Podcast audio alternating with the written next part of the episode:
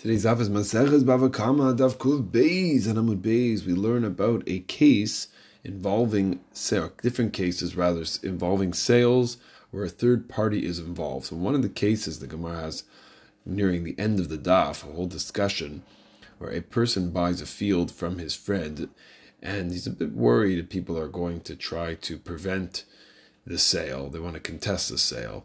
So he's looking for ways that he can prevent or discourage people from actually coming and raising a problem about the sale. So he claims that he's acting in the name of the Reish Galusa. The Reish Galusa, as we discussed many times throughout our journey in Shas, was a exilarch. He was the person who was in charge of the Jewish community. He was the political position, very much a go-between between the Jewish community and the political leaders of the time, whoever they, they might be.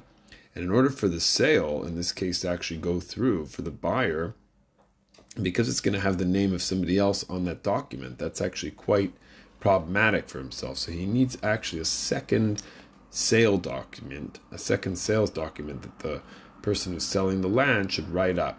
And the conclusion is that we force the seller to write another sale document only if the buyer stipulated from the get go that after the sale, using the first sale document, that's going to be a problem. The sale must write a second document for him. Anecdotally, the reason why the Reish Galusa was so powerful was because of his political connections. We mentioned the Jewish leaders were given that autonomy and power. Our Gemara says that the Reish Galusa may refuse to create the second sale document and then claim that he's being mivater. He says, Lo zilu be'ina.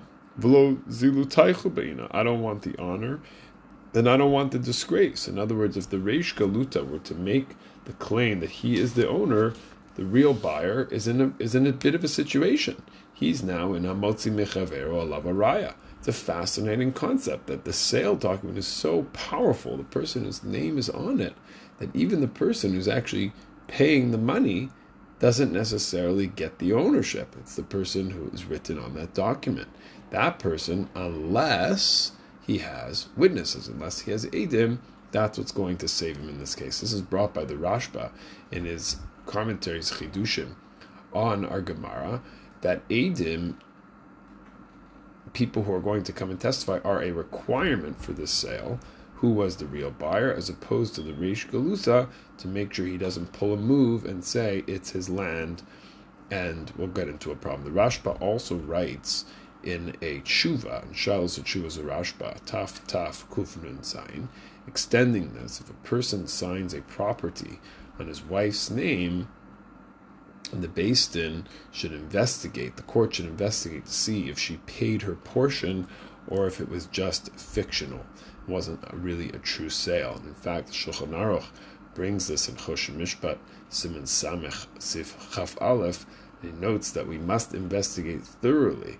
That was, of course, at that time, if the wife's name is on the sale, if that's just fictional and the husband is trying to evade a question on the sale. When it, when it comes to a loan, however, the rules are actually quite different. The Tur holds that when a loan is granted, Ruvain gives Shimon a hundred dollars, and but he actually says that the person who lent the money was a was was was Levi, and it wasn't uh, and the lender is written down as a third party. That's Levi. So that guy, Levi, can't go over to to Shimon and say, "Give me back my hundred dollars." He can't collect on that loan since the document is in somebody else's name. In other words, that's the lender. So the, the so the tumim there's different answers given by the Achronim, the Tumim, gives uh, uh, really raises it as a question. He says, how could the Tur disagree with his father, the Rosh, who says the same, who has the same idea as the Rashba? So he says that we have to differentiate between a shtarchov, or a person is owed money in a loan.